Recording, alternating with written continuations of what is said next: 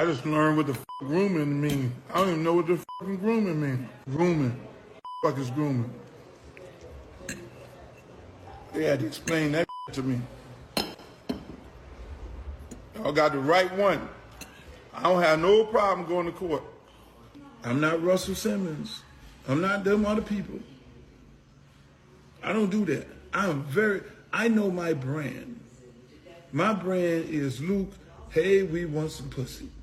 Face down, up, that's what like. Me so horny. The problem is when you know your brand and you know what you're, when you know what you're singing about, you subject yourself to be in that kind of trap faster. So what you have to do is really not be about what those songs is talking about because you can get yourself jammed up.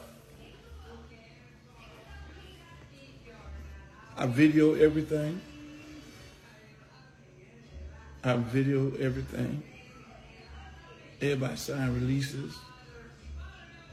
I do shows. Ain't no underage people be doing no show with me.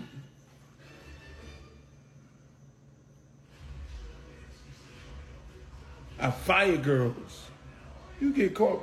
Uh, oh, she was. I have chaperone for the girls, a one head dancer. It's always one head dancer, and she put everybody in check. So if you're doing, I'm not. This is not a traveling whorehouse. So you gonna mess around with these other artists, you're gonna get sent home, sweetheart. Get fired.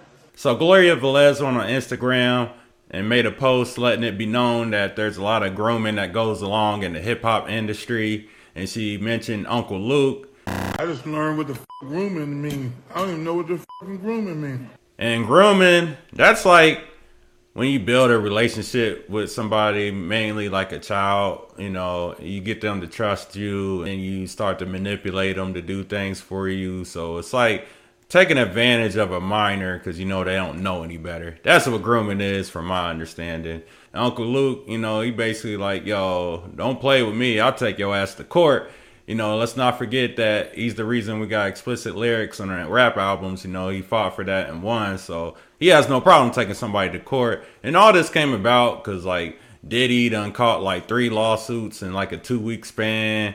Aaron Hall caught one. Even Jamie Foxx caught a stray. So, you know, they're getting hit for stuff they did back in 1990, which is like 30 years ago, you know. And it's crazy how when you get one lawsuit, that's when they all just start dogpiling on top of each other. You know, it's it's kind of crazy, but hey. But anyway, let me know how y'all feel about it in the comments. Y'all think Gloria Velez is bugging, or y'all feel like there's no time limit when to speak out against injustice? Let me know in the comments. And of course, if you like the video, make sure you like and subscribe.